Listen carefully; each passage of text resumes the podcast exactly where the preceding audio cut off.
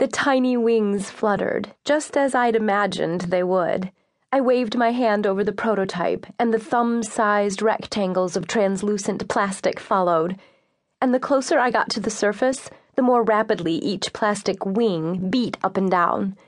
The sound was just like the now still hummingbirds inside my head. The real sculpture could be massive. I surveyed my garden from the low table in the pagoda.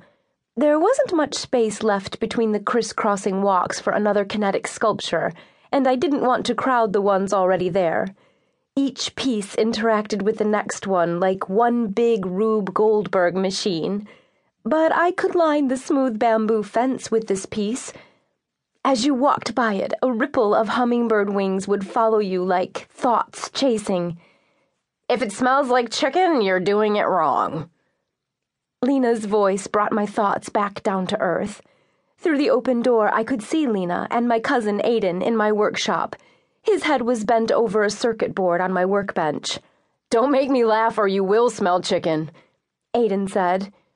He steadied the soldering iron in his right hand and, with his left, carefully fed a small bit of the soldering wire into the joint between the component and track on the board. He touched it with the tip of the iron to join the two at least, that's what was supposed to happen. Lena peered over his shoulder and then mimed strangling him behind his back. The boy could crack code and schmooze people with the best of them, but his DIY skills needed some serious work.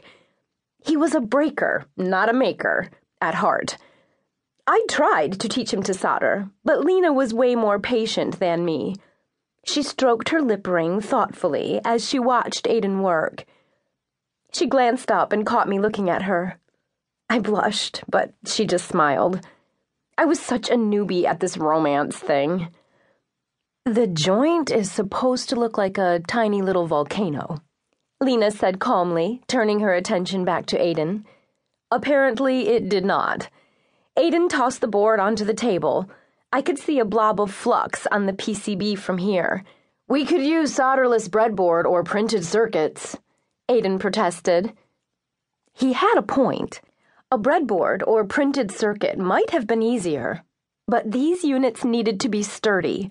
The little white boxes might go anywhere outside, in attics, wherever.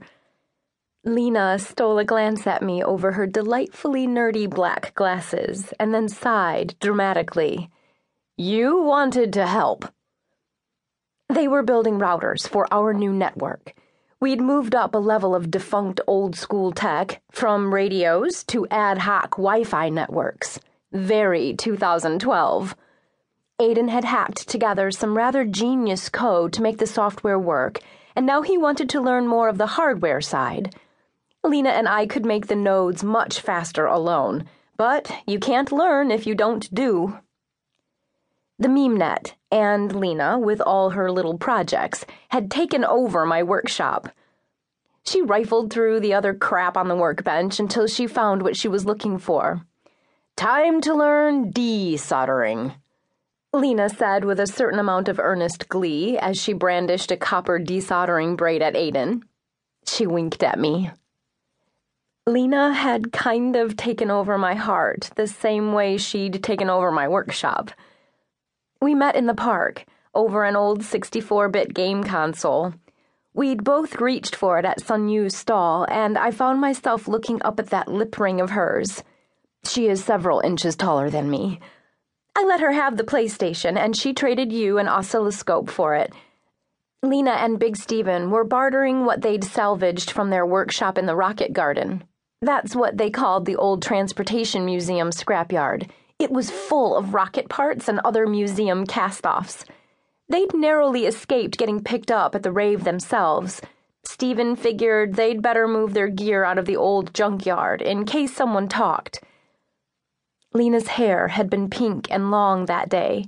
You could see the dirty blonde streaks underneath the phosphorescent color. Now her hair was short and dark, which made her steel blue eyes sparkle through behind her glasses. And the lip ring? Well, it was hot. That day, I traded her an old payphone.